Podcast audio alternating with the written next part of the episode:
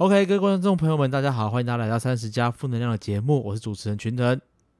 我是主持人启文。OK，好，那启文就是我们又回到了这个线上跟大家见面了。然后延续上一集啊，其实我们邀请到了呃易贤姐呢来跟我们分享关于她三十年前买房的经验，以及她认为现在其实虽然说环境很辛苦啊，可是年轻人如果真的有设定一个目标的话，是挣扎一点、努力一点，其实还是可以买到一间房子的。那启文不晓得我们上次这样聊完之后，你的想法有没有稍微改变一点这样？但是易贤姐其实最后还是有讲到说，如果要买房来投资的话，以现在的年轻人来说，当然相较于过去并没有那么好投资。那假设你是要买来自己住的话，还比较怎么说，比较有可能啦，这样。嗯，所以我听了我就觉得，就也还好哎，我没有特别真的觉得一定要拥有一间自己的房子啊。我觉得就是在别人房子住一段时间，再搬到另外一个房子、另外一个地方也是挺好的。那其实其实网络上有蛮多人真的跟奇文一样这样子想哎，但是其实我最近有在华华就是乡民的这个。聚集地的时候，其实有看到，其实有一派的说法会认为啊，就是不管怎么样啊，其实人生还是要拥有一间自己的房子，就是死活都把它拼出来。其实对我们有非常非常多的好处。然后如果租房子的话，其实会有很多很多的坏处。这样，那那其实我们今天就是要来聊这件事情，就是说，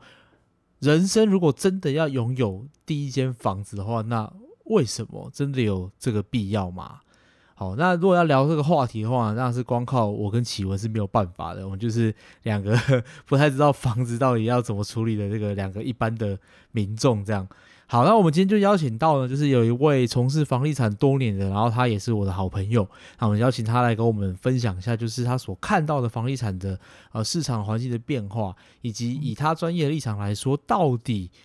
年轻人三十岁左右的年轻人有没有需要买到第一间房子呢？好，我们欢迎林轩，欢迎他。Hello，各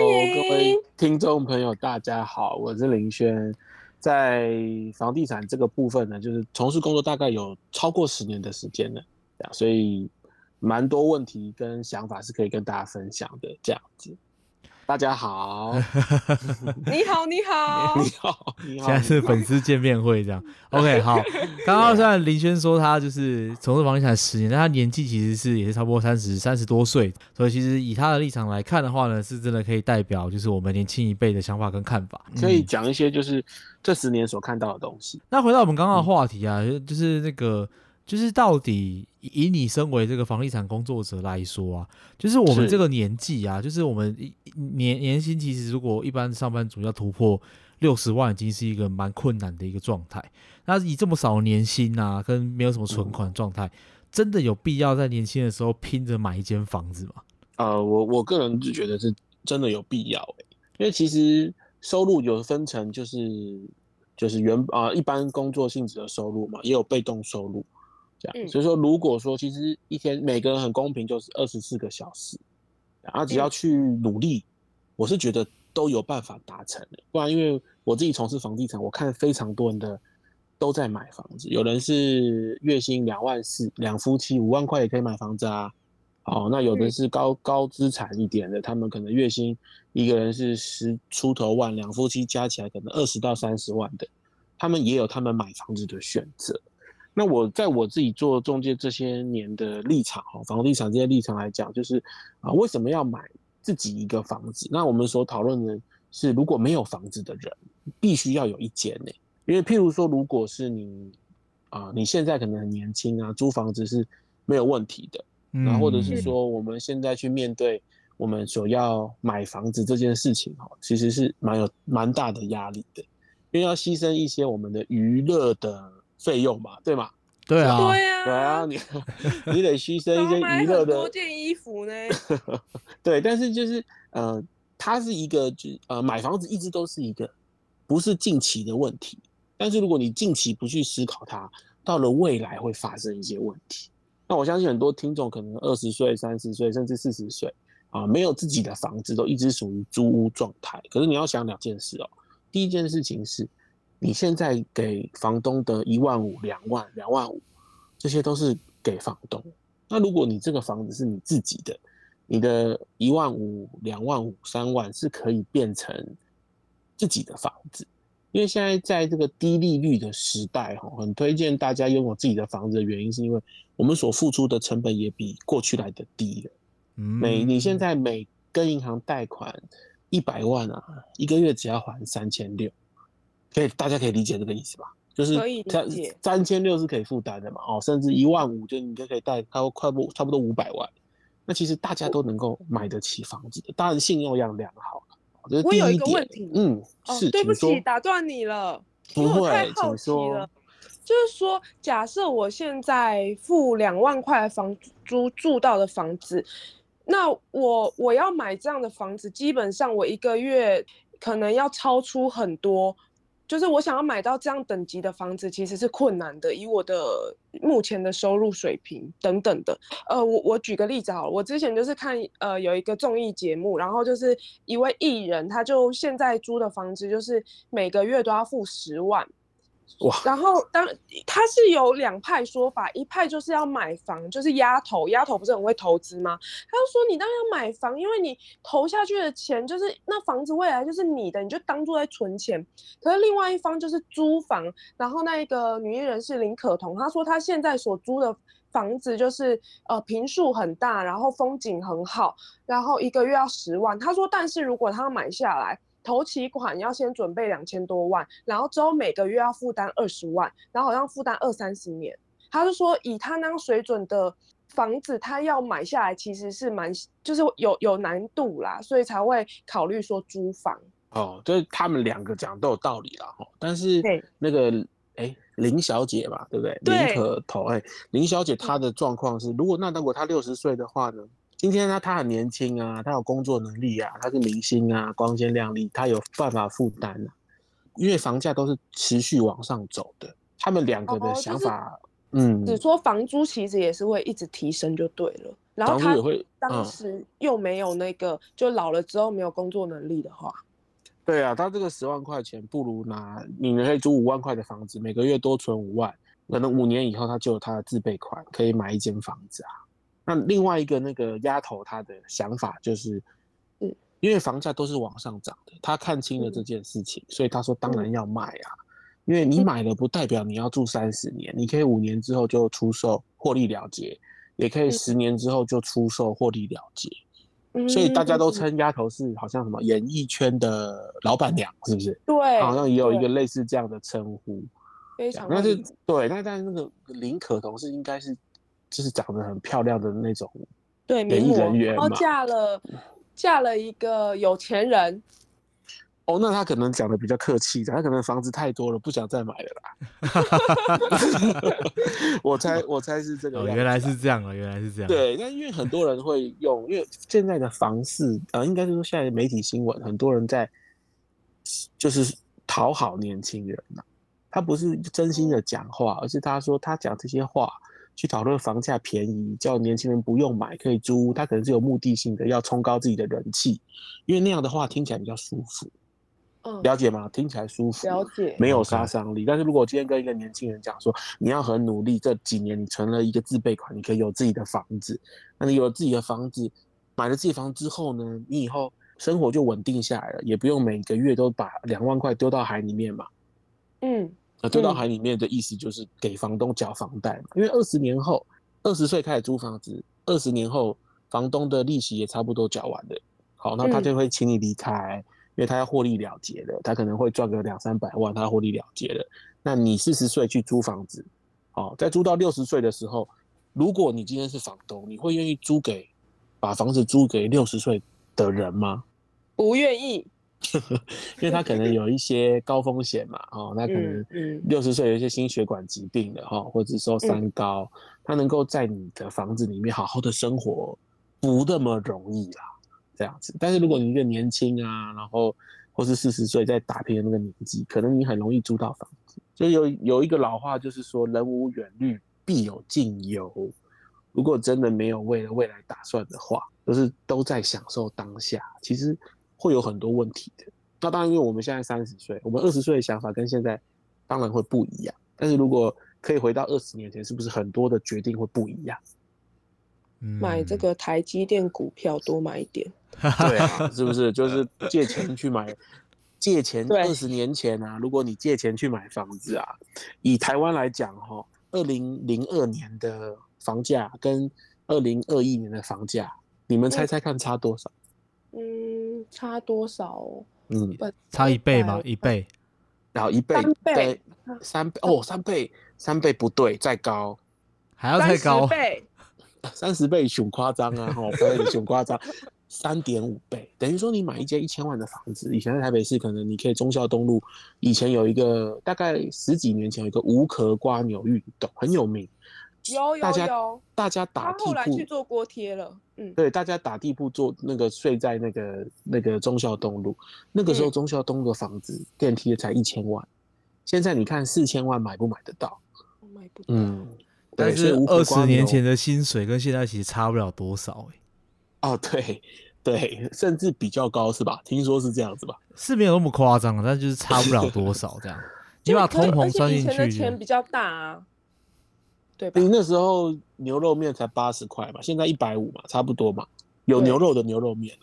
嗯嗯嗯 对，但是差别就在这个地方啊，有通货膨胀。嗯，好嗯为什么要买房？第一个，你如果年纪大了，没有人要租给你，嗯好，那是一个很危险的事情。那再来的话，房价涨的是比薪水快的。哦，嗯二零零二年到二零二一年，薪水有涨到三点五倍嘛？我在想，应该不太可能。然后再来就，对，那再是房子是靠抗通货膨胀。好，那如果其他国家都，因为现在地球村时代，其他国家如果继续的印钞票，我们手上的钱就只有越来越小，对吧？嗯好，嗯那还有现在有一个叫实价登录嘛，实价登录以后，像如果以其他国家的话，哦，台湾很特别啦，是会你看到实价登录以后，你会想要杀价，嗯嗯，对，但是屋主会不愿意卖给你。那慢慢台湾的这个形式会变成可能像国外，如果今天在美国买房子，呃，比较闹区的地方，它是比如说我这个房子是卖十万块美金，哦，以前就是买十万块，有实价登录登录在那个地方。那嗯你要多少钱买？就是说你要加多少？你要加两千块美金买，还是你要加一万块美金买？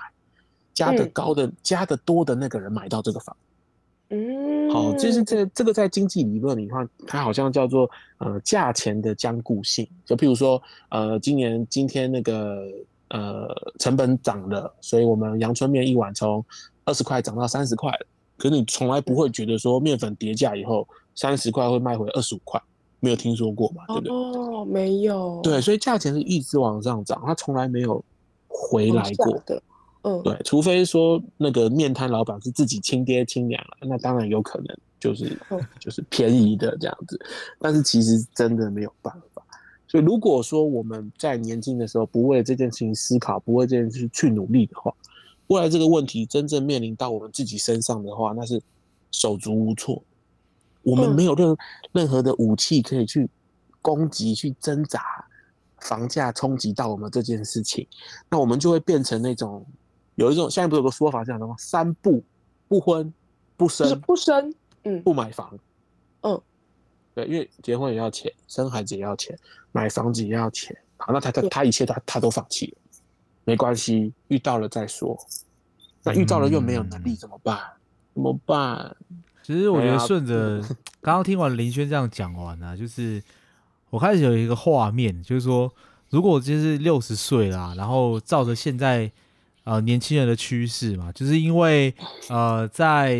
去年的时候，其实那个每十年的一次人口普查，就是我们二零二零年的台湾的呃二十五岁到四十岁之间的未婚率达到了百分之四十四，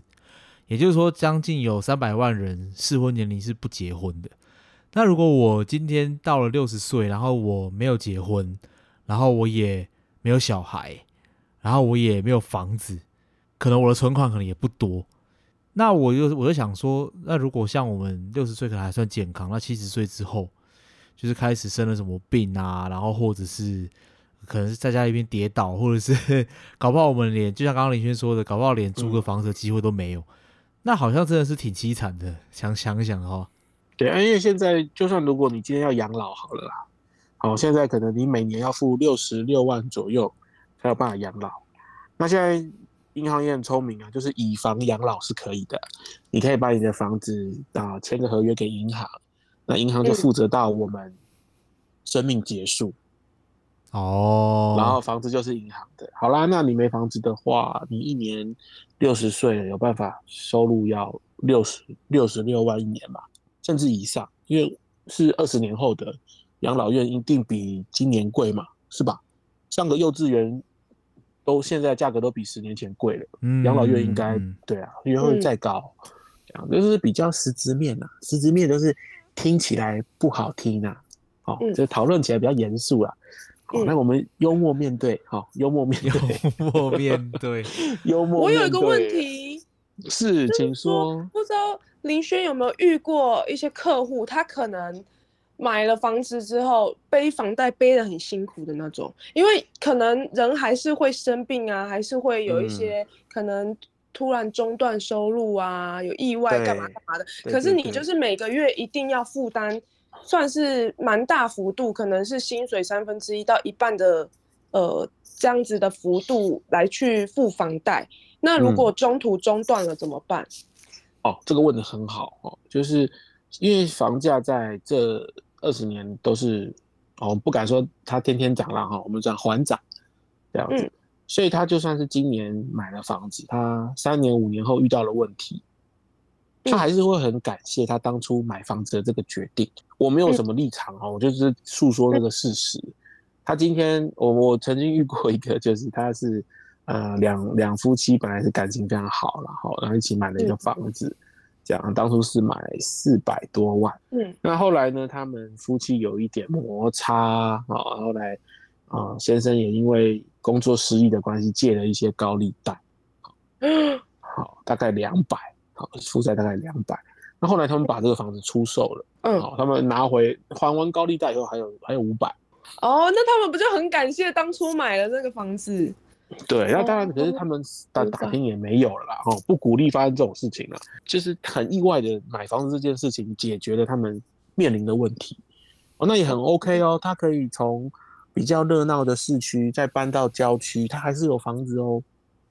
哦，因为他还是哦多了钱嘛，对不对？对，但是如果这个小夫妻啊，他嗯当年没有买房子，好，嗯他的现金两百多万还是留着的。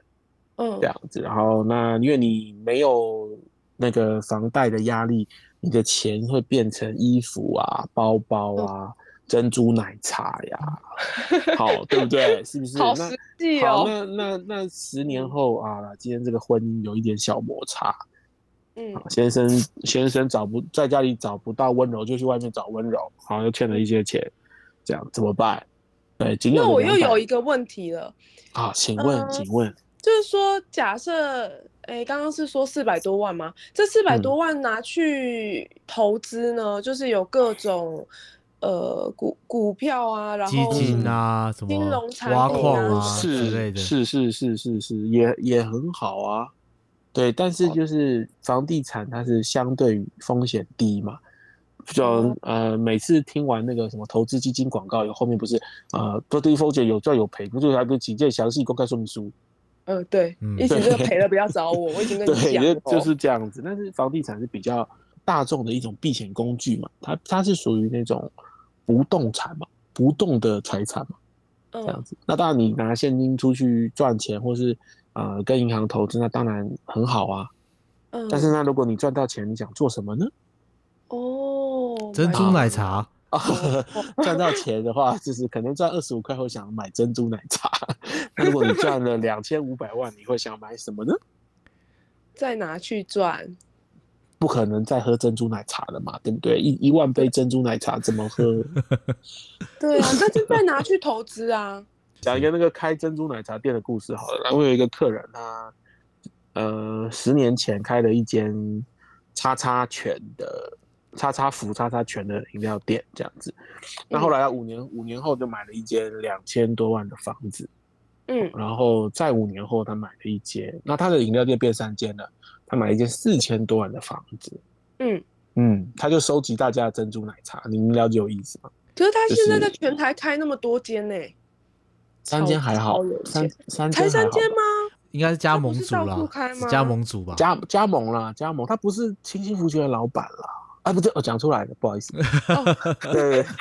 他只是加盟主，他加盟三间就有这样子的哦。对啊因为你台湾人真的很爱喝饮料。你花五十块买一杯珍珠奶茶，保守估计他的获利是三十块。嗯，对啊，所可以以理解。嗯，哦那这样就很。难想象清新福泉的大老板会，嗯，可能三十间吧。没应该是不止啊，大家大家大家对啊，所以其实是这样子哈、如果不去面对房价、房屋这件事情哈、就这一波洪流冲过来以后，就是你可能就是变成那个浪花一朵朵，你了解我那意思吗？就是你就变成那个浪花，你不会在河流里面，因为它已经把你冲掉了。然后嗯在美国有一个统计哈，他说在二零四六年以后，二十嗯呃大概快三十年后，会有将近百分之四十的人没有办法拥有自己的房子。嗯，所以你现在就要布局租就对了。对，所以现在就要布局说要有一个自己的房子，因为这刚好是我们嘛，三十年后不就是我们六十岁嘛？对，对啊，嗯，所以如果那个时候还，就我是真的很推荐，就是不管怎么样，存了钱之后买一个属于自己的房子，而且台湾人的想法，啊，当然年轻人可能不会这样想啦，哦，就是有土私有财嘛，对不对？嗯有一句这句话，但是你现在是年轻人啊，那你三十年后你就不是年轻人了，你就会想到这句话啦。对，有一种坐上时光机的感觉，对对去到，未来。就是嗯啊、不过我这边就想要再问个问题了，就是说，因为刚刚讲都是呃比较激励鼓励性的话嘛，就是对啊，我们想到未来的忧患，我们想到了可能就是如果我现在不拥有一间房子，我可能未来会过得很惨，我们都接受啊，但是问题是接受了之后，回头看看现实，其实还嗯是会觉得更辛苦了。就是本来不知道就算了，现在知道了，那还还是买不起房子，那就更更惨了。这样，嗯那我是想，说，想问一下，就是那如果是这样子的话，有没有可能是是我们不知道一些方法吗？还是说，到底有没有什么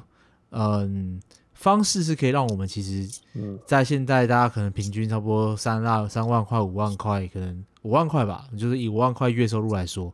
怎么样可以开始投资进入房地产这个市场，买到自己第一间房子？这样，嗯，我我觉得这个问题问的很好哈。我觉得第一个，首先来讲说，就是买房它是一个努力的目标，哦，是一种态度，就是去去往前走，然后每个人都设定目标去完成一件事情。就是如果你能够走到买房的这步，你可能已经达成很多人生小目标了啊、就好像刚刚那个群腾你问的那个呃第嗯、第一桶金啊，嗯如果对你必须要第一桶金才能买房子嘛，这样子，那你要完成第一桶金，你一定是已经达成了一些你的目标。实际上的方式就是要需要有一点自备款。好，那你可以嗯先买其他区域啊，就是呃不一定买到蛋黄区啊，你可以买蛋白区，蛋白区就会是你的自备款负担得起的房子。然后你可以用蛋白区的租金，你租给人家，然后再补贴一点点在台北市租房子，或者说在一些核心的地方租房子。如果蛋白区没办法买也无所谓啊，你可以买蛋壳区啊，这样子。嗯但是有一些房地产是真的没办法买的那种休休憩型的，海边的啦、看海的房子啦、泡温泉的房子啊，那个是属于就是就是一定会被淘汰，不适合居住的房子，那个是有钱人买的啦。为为什么一定是嗯会被淘汰的房子啊？啊，因为你住海边，你的房子其实撑不久。好，然后他们嗯他那个议题是俱乐部的概念呐、就你去那个地方享受，然后你的房子就是价钱慢慢的往往下往下走。哦，原来，所以温泉也是哦，泉温泉是区。温泉是啊，温泉因为房子容易坏啊，久了都是霉味，就你就不会想要变成自住，这就是一个休休息的地方啦。这是属于娱乐娱乐型的产品啦，在我们做不动产里面，就是就是会避免这些这样子。哦，嗯了解。我还以为他他们是更贵，因为你随时就可以泡温泉啊，哦，他们欸都他们都贵啦，但是就是哦转手的时候会有一遇到一些问题啊，它不属于房地产投资里面的哦它是对对对对，它是比较属于那种娱乐型的。那我嗯我我是觉得可以立一些小目标啦。好，其实人生还是非常有盼望的。你可以先存，你没办法存一百，你就先存十万嘛。哦，嗯你看五十，你看你一喊就喊到五十了，好，那你存两个五十就一百了啊、嗯，嗯，然后就可以可以加入这个这个这个怎么讲？这个加入这个洪流当中，嗯，哦哎，对，加入这个可以万恶的买房市场。开始有选择了，开始有选择，那你真的会成为一个很棒的人呢、对啊，那不不仅仅是说你去啊、这个精神有点像说啊，如果我们家庭关系维护的很好，就能够拥有一个幸福的家庭，其实是一样的想法。对我自己来讲，因为其实家就是房子就是家嘛，那嗯其实它是一件很幸福的事情。嗯那你怎么样？你有办法买房子？重点是经营自己的人生，所以可以买房子嘛？嗯哦对，所以其实其实它只它就是一个啊、好像去学习一些面对自己没有办法面对的事情，然后在那过程当中有突破了，有成长了，然后达成了一些小目标。那你达成这些很多以后，你可以拥有房子，类似那种感觉。它是一个，我觉得那是一种精神，因为我自己做不动产这些年，如果看我看到就是很多小家庭拥有自己的房子之后，他们整体给我的那个幸福的感觉，的确是大于他们租房子的时候。哦，有一种嗯踏实感、归属感，然后一个认知观的转变。哎，我觉得有点安稳，然后不确定性变小了。那他们也爸妈也觉得，哎，自己可以给自己的孩子一些安全感。所以我做个总结啦，就是就是我刚刚听下来，就是发现，其实我们在想买房这件事情的时候，好像都会习惯性的去把，就是我们台北市金华区那个一平八十万、一百万的那个东西，拿来当做是我们的标的，然后就会告诉自己，天哪，这个大概三辈子都买不起，然后就会说 啊，那我们可能就真的不适合买房。可是刚刚听完林轩分享，就是说，其实你有还有很多的选择，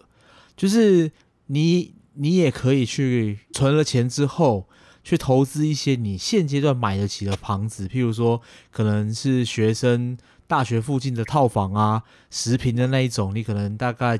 你可能存个几十万，加上一些贷款，你就买得起了。然后你可以开始租房子，当包租公、包租婆，然后拿那个房租来付房贷，剩下的钱来租租房子。那可能十年之后，你就可以有一个自己的资产，那再再去做更进一步的投资嘛。所以，好像买房这件事情就不太像是我们一开始想的这么的僵化，就是好像我就是要把所有的钱存个三千万、五千万，然后投下去买一间绝对就是一辈子住到底的房子。但其实好像还是有很多的方式可以达成这个目标啦，听起来是这样。对对，没错的，没错。OK，那所以到最后，等于是为什么要买第一间房子的这个理由，就会变成是因为好像不做到这件事情，当然未来的缺点会比优点还要来的更多了。同时，如果我们去把这件事情当做是我的目标的时候，其实在做这件这件事情的同时，我可能会让我的人生，我的一些呃，是就是可能会让我的人生开始往前进，这样。进取的认知观跟价值观，我觉得这蛮关键的。我我嗯真的是觉得说，就是会在一个积极的想法里面哈，找到出口的人哦，这样子的人的人生是越来越富有的啦。嗯太好了，嗯，好，那我觉得我们应该要在这边打住了，我怕讲下去，我们的节目名称要改成三十加鸡汤了，这样。加鸡汤很好。对啊，三十加鸡汤这样，就是大家就是来来这边听鸡汤这样。